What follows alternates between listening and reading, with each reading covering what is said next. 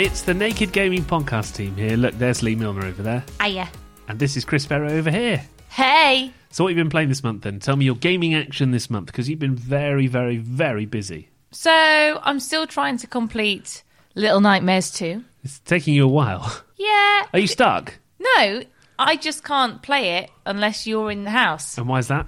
because it's too scary. I've been playing Fantasian because Tony Fisher and Ollie Fisher reviewed it for us in the last episode, and it's taken up a huge amount of my time. Use your skills. One may target multiple. Oh, Enemies. nice. I've also discovered I'm 15 hours deep. I'm deep, Wow. deep, deep into Fantasian, and it's the same people that made Final Fantasy. Mm-hmm. And just like the new Final Fantasy VII remake, where they released it and they went, "Oh, by the way, this is only part one. Sorry if you didn't realise that." Well, Fantasian is the same. Oh, by the way, this is only part one. We're going to release part two later this year. I didn't even know that. But that's kind of good though because you've got more to play. Yeah, but also I want to finish it. So now I'm going to get to 30 hours in, and then it's going to be, now you must wait six months. But anyway, it's fine. I'm prepared to stick it out. You should be happy. It's more game time. But imagine if we just stopped this podcast halfway through and said you can only continue if you're subscribed to. Bl-. Should we do that? the rest of this podcast will continue if you subscribe now. Okay, thanks for subscribing. It worked. Well done. this month on the podcast, I'm looking at the court case between Apple and Epic Games. The saga continues. I scare myself playing Resident Evil Village. And we have a listener review for you as well. When you're ready, you can start bringing people and even tourists to your colony. Please, please, please subscribe so we can afford a sofa. Oh, is that No, what we hang need? Hang on. And we also need uh, the new oven and the microwave. Well, on the house that we're trying to buy. Mm-hmm. Sofas are surprisingly expensive. Like, you think, okay, maybe a thousand pounds. No. It depends how big they are. Yeah, biggish.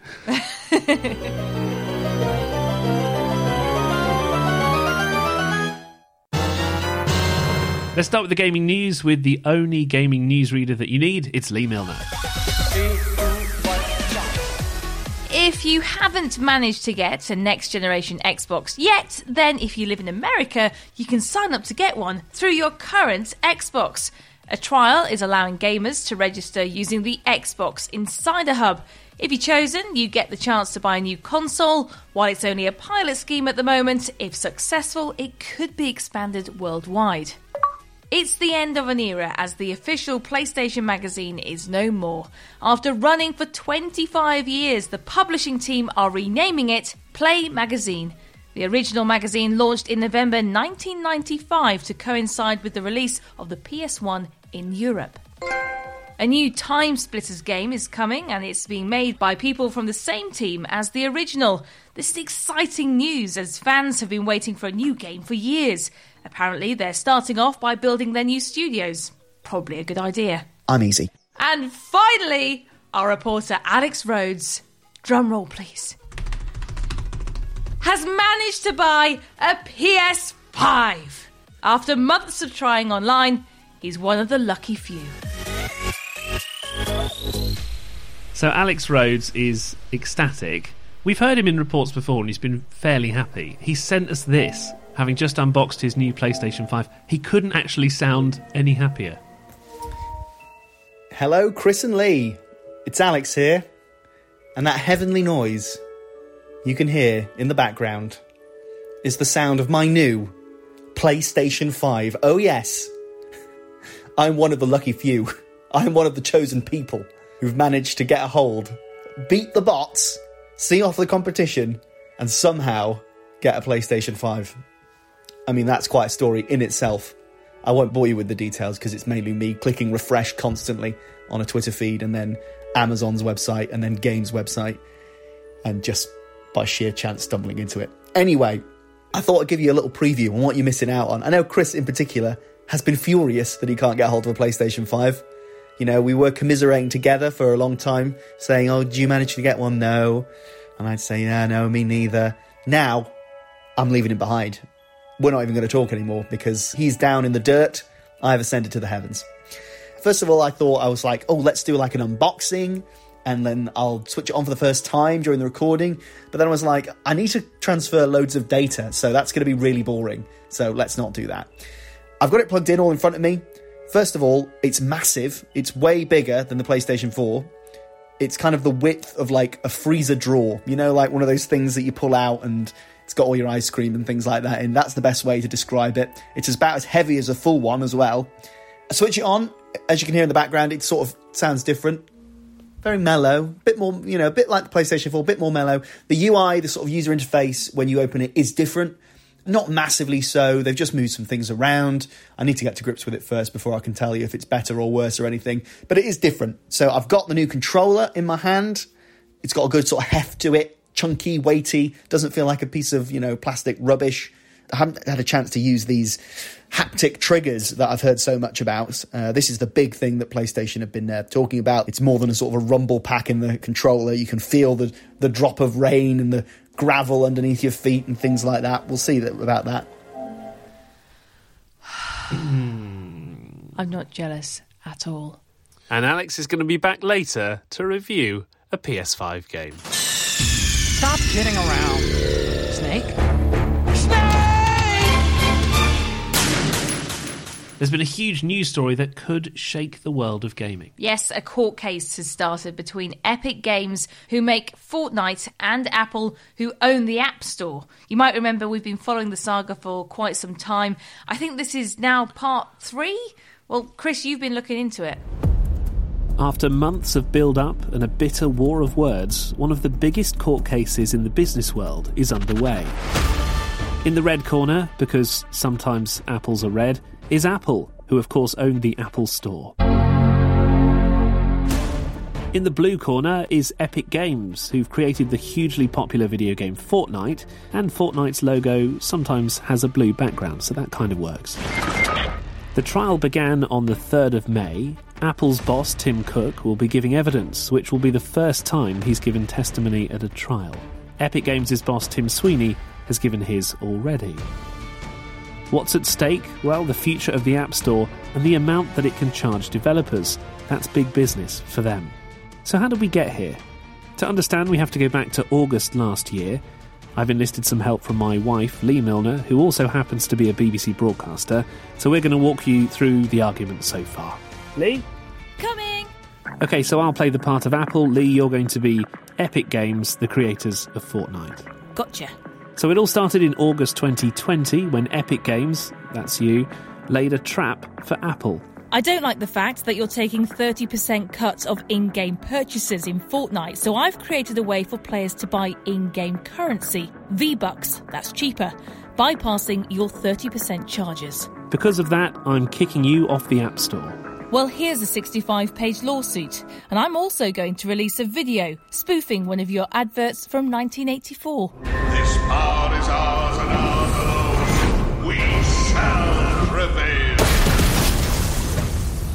I believe your control over the App Store is anti competitive. We should be able to make apps for phones and use the App Store without paying loads because you have a dominant market position. I'm going to sue you. Sorry, Apple. Thanks, Lee. You can go now. Okay, bye. It's worth noting at this stage that the European Union recently announced that it was charging Apple for its behaviour on the App Store with regards to streaming music. The European Commission antitrust regulator Margrethe Vestager tweeted Consumers are losing out. in relation to charges over the way music is streamed. Apple faces a large fine and may be forced to change its policies if its arguments don't convince regulators. Previously, it's denied any wrongdoing. Now, Apple's latest dispute with Epic Games is about the App Store and the way that developers are charged. Apple says that its payment system is fair to smaller developers. 83% of apps and 76% of games on the App Store are free, which means developers pay no commission. And they say that although their top rate charge is 30%, most developers pay no more than 15% in charges. Apple also argues they oversee an App Store vetting process, making sure that the Apple ecosystem isn't compromised by dodgy apps, and that costs money. The company is estimated to have made hundreds of millions of dollars, though, from Fortnite alone in charges. Epic Games' big argument is that if they don't want to pay Apple's 30%, then where else can they go to sell their products? They say that Apple effectively has a monopoly. So now we're back at the present day, and the trial, Apple versus Epic Games, got off to a chaotic start. The public hearing failed to mute people who were listening in, meaning that they could openly say things like bring back Fortnite on mobile, please judge, and free Fortnite in their accidental broadcast. The trial is expected to conclude in the last week of May. Whichever way it goes, it will have huge implications for the way that games and apps are distributed in the future. The saga continues. We'll keep you updated with the next instalment later on. It's the Naked Gaming Podcast with me, Lee Milner, and Chris Sparrow. I was ready. I, was Yes, sort of, I was a bit yes, slow. It's fine. I am on bit- it. Am I? Uh, let's go to some new games now. Now, worth mentioning, The Last of Us Part 2 has had a performance patch for the PlayStation 5, not that we'd know. Uh, 60 frames a second now. There's also some downloadable content for Assassin's Creed Valhalla that's called Wrath of the Druids, if you just can't get enough assassination. But we've got some brand new games for you. Ooh, ooh, ooh. Can we start with uh, Resident Evil Village? I suppose we better. Hey now. Think positively, all right? We talked about this. I know. We hardly talk about anything else.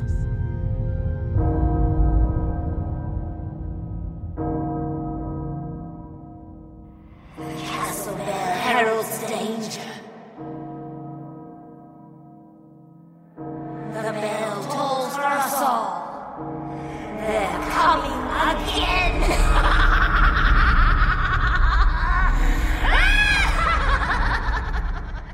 So if you love the series, I mean, I liked Resident Evil 4 and 5, and some of the remasters that we played were really good, actually. I love it so much. It's so good. So this is a very different game. Do you know that um, this is one of the well, Resident Evil is one of the first games that I ever played with my dad, and we completed it. That's amazing. Yeah, man. Did you do more of the playing, or did your dad do more of the No, we no, we played together. I don't remember I used to play some games with my brothers and I'd take like the, the trigger and then they'd take the left analog stick. We'd try and play on the same controller. It never really works when you try and do that. But this is a first person shooter Resident Evil, so it's yeah, kind of weird. This is awesome. So- this is next level. You've played a lot more than me, so what did you think about it? Well, it's just next level Resident Evil. It's like Resident Evil's here. Got my hand about midway. Oh, right, yeah. and Resident Evil Village is like up here. Wow. It's so much better. It, I actually prefer first person shooter. What, what do you think? It's a real change up for the series. I think it loses a little bit of what makes it Resident Evil, but then it gains so much on the horror side of it. It's so much more scary because you are s- stuck You're in the game. You're much more uh, immediately in the game. It feels like you're running around properly. Like whatever they've done with the way you move, you kind of bob up and down, don't you? Your character bobs. Also, I think one of the biggest changes to this game is that if you've played lots of Resident Evil games, you will know that you kind of you're there to shoot the zombies. Mm. That's about as far as the game goes. It's not really a story, is there? This is quite complex. This has an actual storyline that you can follow. The big lady scared you, didn't she? The big lady, she is frightening in the house. She's called Madame something. Yeah, she chases you around the house, which is absolutely terrifying. I think it's a really, really good game. She's called Madame Dimitrescu. Oh. And there's some like side characters that are really scary. The only thing I'll say is that your the main character's hands get absolutely battered. We've been playing for a few hours, and it's poor. There's no way that your hands would still function after that kind of damage. The only thing, the only criticism I have, is that once again the zombies take too many bullets in the head to get. It's just too. It's too much Killed. because there are other baddies actually in this game. They're not just zombies. There are other people to um, kill, and the zombies are the hardest ones. I mean, it takes quite a lot to kind of once, many once you shots. once you get past the zombies, though, very early on in the game, it actually gets a lot more interesting. So if you're playing it, just stick with it for a bit longer. Don't try and fight the zombies; just run away. That's what I've discovered. But all around, what would you give it a score out of ten? I would say it's a good nine. If it wasn't for the, the, the zombies just taking far too long to kill, it would be a 10, but it's, it's a good 9. I totally agree with you. The frame rate is excellent as well. So Resident Evil Village is out now on next gen consoles and PC and PS4 and Xbox One. So you can get it on the last gen, but it won't be as good. Fifty quid. Uh, you can get the complete edition if you have just too much free money.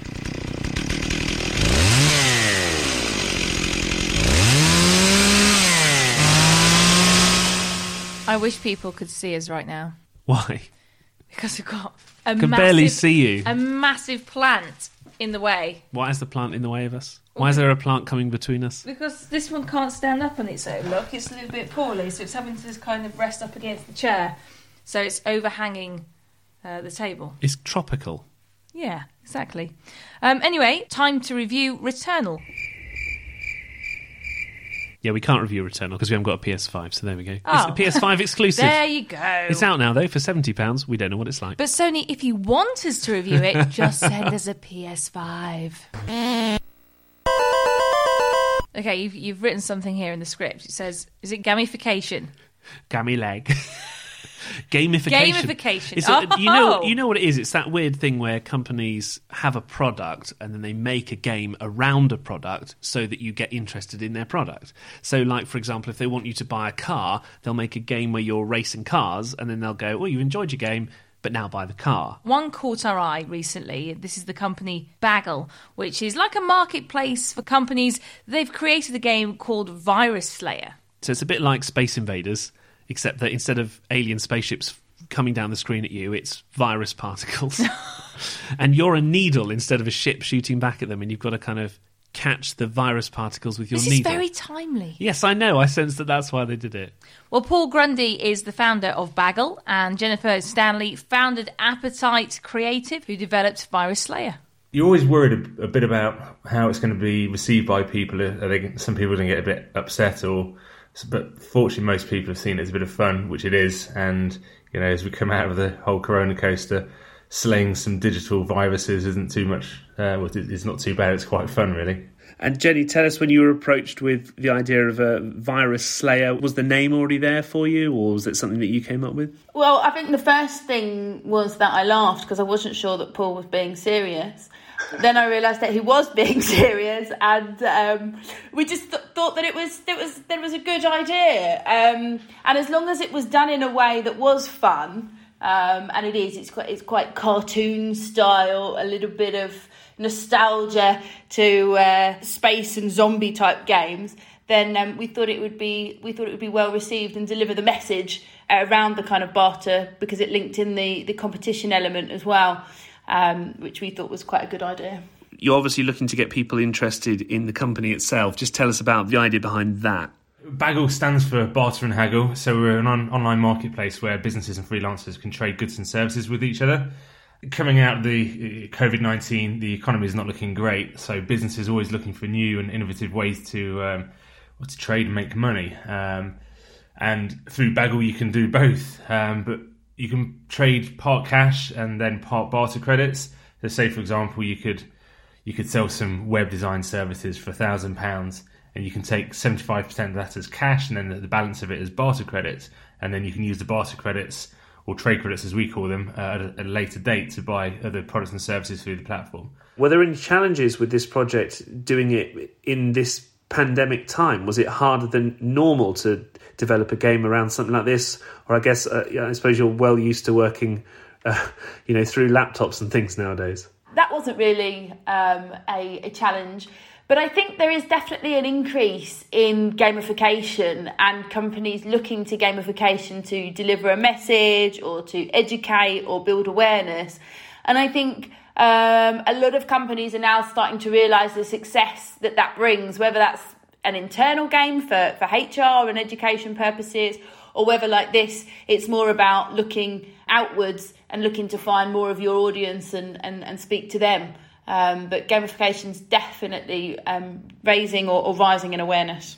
The hardest thing about gamification, I guess, from everybody's point of view, is that people ultimately want the game to be fun. And yes, you know, if, if like if you're a gamer like me, you'll play anything as long as it's fun. And if the message comes with it, then you know, as the gamer, you're going, okay, well, that's fine. But you want to make sure it's fun. How hard is it to design a game that actually is the kind of game that people want to play? I mean, obviously, you've got lots of experience at it, but it, that must be the most challenging thing because if you make a game that's okay, gamers sometimes can be quite picky. Gamers can be very picky, um, but there's a couple of rules um, when we come to thinking up the games, and and the first one is really not looking to reinvent the wheel. If there's a game that works really well, then how can we just reinvent that? Um, yeah. To apply to the audience and, and deliver the message. So anything that's too difficult, anything where you know, you need more than a couple of sentences to explain how to play the game is never going to be viral because nobody can ever be bothered to read instructions anyway. Rule number two is looking at the value exchange.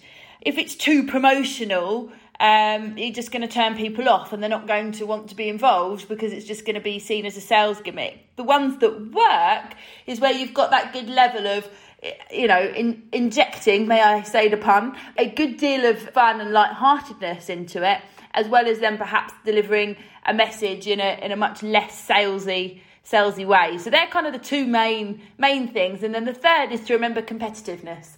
And as human beings, there's a whole psychology around competitiveness and how we like to win and how we want to see our name on the leaderboard.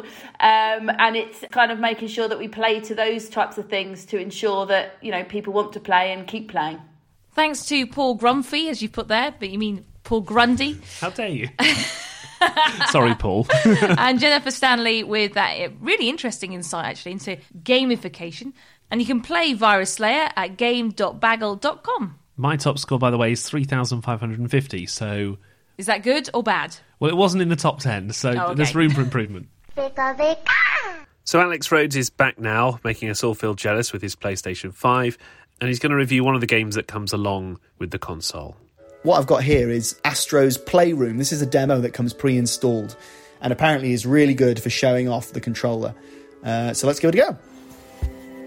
And we're off.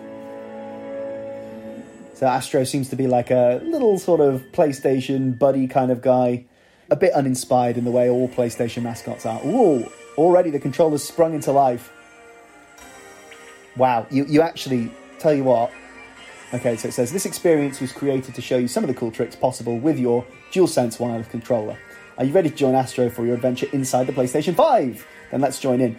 Already, you know, when it sort of roared into life, then you could feel it in the controller. Um, it was a lot more sort of precise in its movements rather than just the sort of the standard vibration and rumble that we're all used to. You know, when you press the button, it almost like the explosion radiates out in the controller. It's impressive.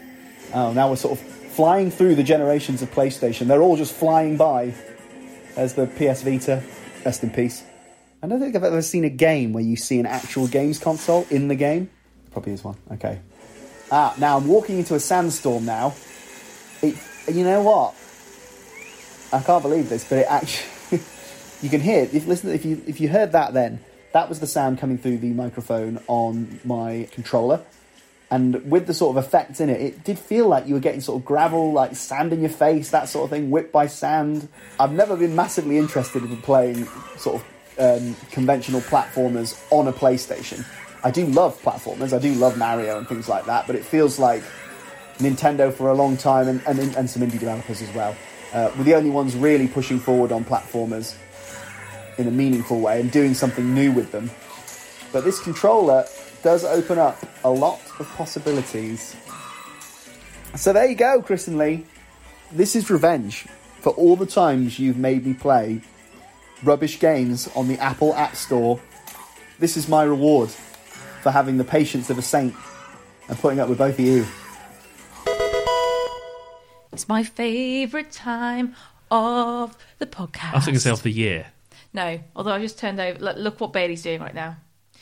It's actually too graphic to reveal what he's doing right now on the podcast. Bailey's our rabbit, if you're just joining us, by the way. He uh, he's deep. Anyway, uh, it's my favourite time of the podcast. It's time for retro revival. Can I just say, of all the retro revivals we've done, this month has the best selection of retro revival games that I've seen for ages.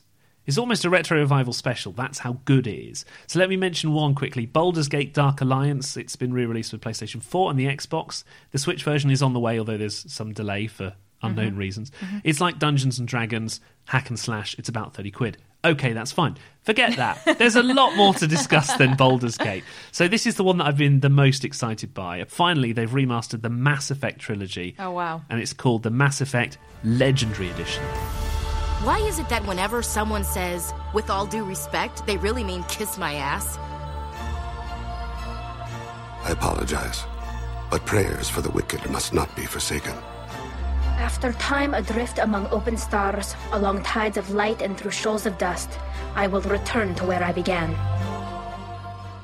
I've got to admit something. I know this is a disgrace. and I'm going to kind of just Almost divorce worthy, but it's just fine. like hide away. Hide behind your I'm plant. gonna hide away. What is Mass Effect? So Mass Effect is they describe it as a space opera, but imagine you're in space. A space opera. Yeah, because it's like an epic story. You're Commander Shepard, okay? You've got a team of people with you, and you go around space and you find lots of other different alien races, and you recruit some of them to your team, and you're basically saving the universe. But you have these really in depth conversations with people, and what you say to them really matters. So you might be choosing between life and death of your teammates, for example. It's so awesome. And when I played it, I think it was about 15 years ago, it was one of my favourite series of games because there's three. So they've gone away, they've remastered all three, they brought it out for 60 quid. So it's three of the best games that I've ever played. But how different is it to the original? Is it much better? So the first game of the three, when I originally played it, it was slow. The PlayStation and Xbox at the time, the Xbox 360, could not handle the Oh, game wow. in any way. It was like walking through mud for the whole game. The first game is the most improved. It's like a whole world better. The second and third games were already good. They've done small improvements to them, so that's fine. The main change that has made the news headlines is that they've altered some of the unflattering camera angles towards the female characters. You got that with Tomb Raider quite a lot. Mm. Well, we talked a little bit about this in our news update episode. If you didn't catch that, then do download it now. But my point is that they say that they've changed all these camera angles for the better, but right at the beginning of Mass Effect 1, there's a massive boob shot of some alien woman, and you think, well, you didn't change that one then, did you? So, I wonder if the creators or the design team are men or female. yeah, it would be interesting to know the full makeup, wouldn't it, of the people who made it. But apart from the fact that they're touting that they've improved things and actually they could have probably done a bit more, the actual overall series is incredible now. And if you've never played it, if you don't know of it, you've got to give it a go if you like kind of RPGs. For me, So- it's a 9 out of 10. Huge, hugely excellent game. And for only 60 quid, why would you not get it? Minor throbbing. Nothing serious. So I played Rome Total War when I was a kid. I can I can kind of picture what sort of kid you were growing up. Well, we got a, like a computer which could barely run any games. And this is like a historic battle simulator, so you're a general and you control your army and you send them into fight and stuff like that. And actually, you, you learnt. You actually learnt about historic conflicts between like the Spartans. So while you were playing this, I was playing Sims, learning how to Well, this is like design a house. this is like war simulator. What difference can one man make?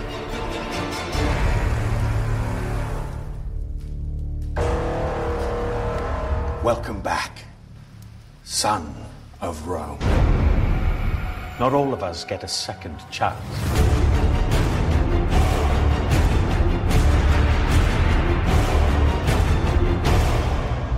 So it was Rome Total War, and now it's Total War Rome remastered. Oh wow! I, know. mean, it must have taken a while to come up with that. Did you ever play those management games where you had like a big map and you had to, you know, manage your cities and make sure that people had enough food and Again, Sims, Chris. This is the level I was at. Okay, so you've never done that. That's the worst bit of the game and they really have just left that the same. Oh, it's fine. That's disappointing. But I don't care about any of that. I just want the battles. That's why this game's so fun. But I isn't it more about using your intelligence to kind of yeah, outsmart the to be other? a general, yeah. That's the fun bit. That's the fighting bit. You don't care about resource management and all the rest No, of that it. that counts, Chris. I know it counts, but I don't want it to count. But despite the camera still being really hard to control, it's only 25 quid. And instead of needing the world's most massive computer to barely run, it now runs on my MacBook. Ah, memories. so, what would you give it out of ten? It's a 7. It's fun to play. It's not going to take up your days, but for 25 quid, it's worth it for the nostalgia, I think.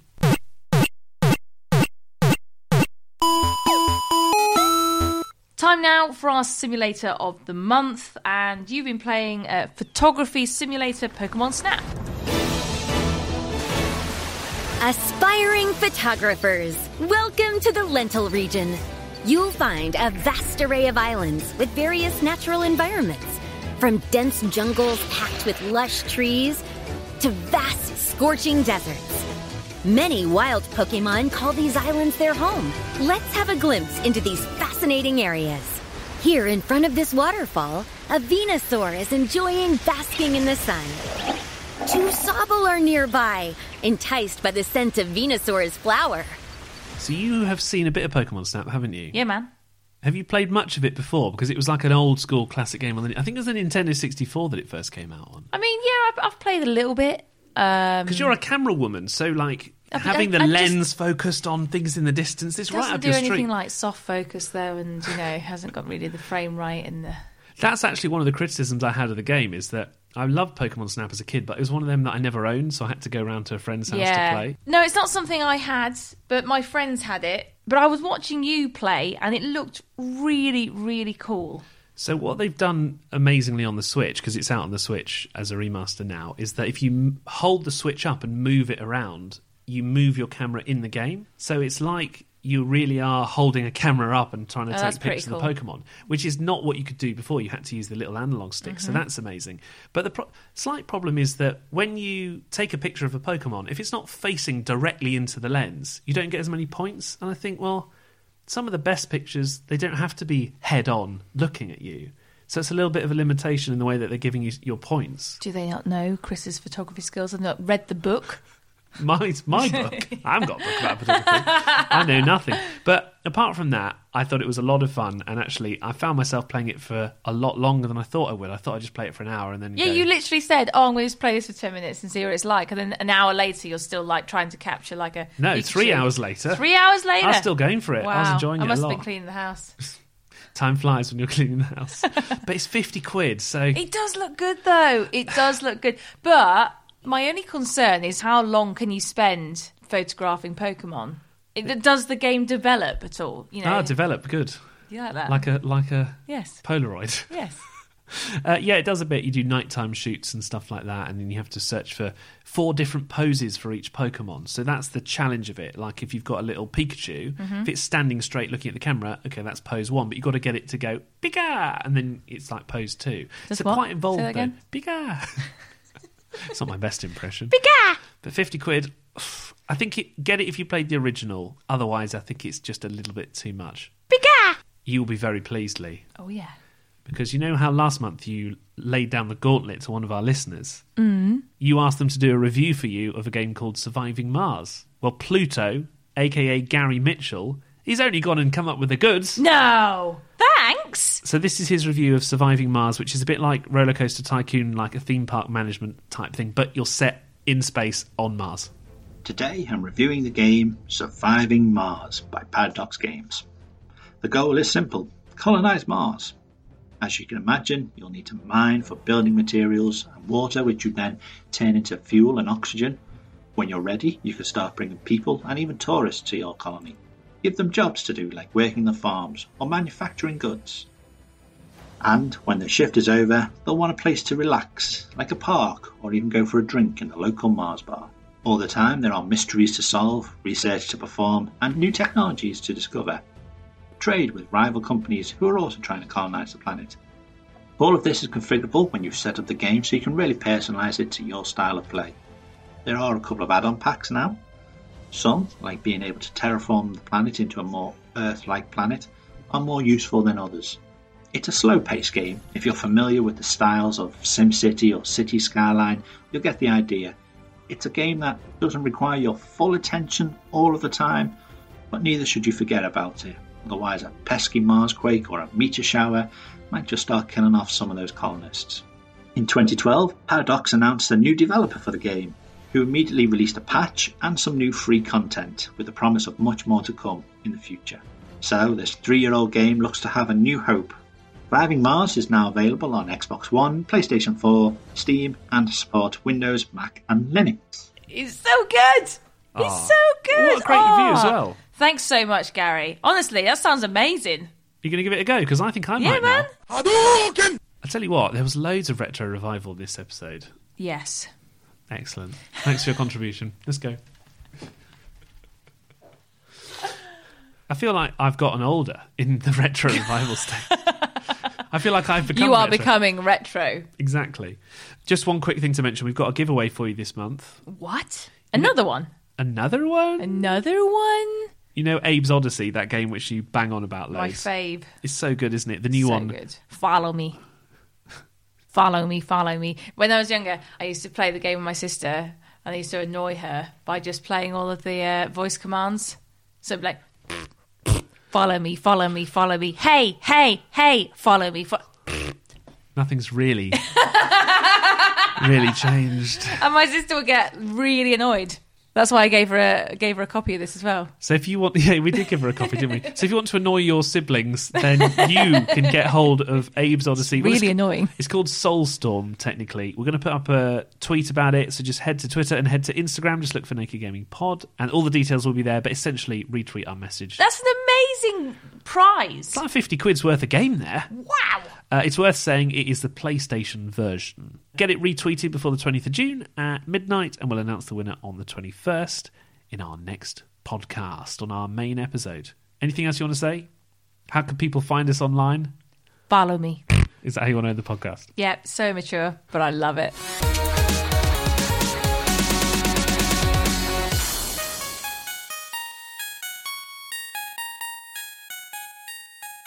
Hey, if you like what you hear, we have another podcast. Oh, yeah. Uh, we've just finished the first series. Season one. It's called Work Wife Balance, and it's m- basically all about. Don't basically. say basically, because in the last Basically- episode, you say the word basically about a million Basically- times. I haven't said it all the way through this podcast. Uh, you done well today, I must say. But basically, it's about me and Chris uh, and what it's like being married to him. And what it's like being married to Lee. it's great. anyway, if, if you want to hear that, check us out. We're on Spotify and all the rest of them. We're everywhere. All the good places. But in the meantime, you can stick with us on here for all your gaming news. I'll tell you what else we got. Monkey Island Discs Oh, yeah. is coming back. The series continues as part of this podcast. Is the guest extremely, extremely important? Hmm. Like, mega. Is this the biggest guest we've ever had on the show? Yes. Is that the correct answer? That is the correct answer because it's me! We're looking forward to it. You're going to talk about your gaming loves and hates and what characters you like and all, you know, gaming childhood and where you started off, really. So check that out as well. You can subscribe in all the usual places. Anything else? Are you done? I think I'm done. I need to move this plant. It's getting, it's getting on my nerves. Yeah.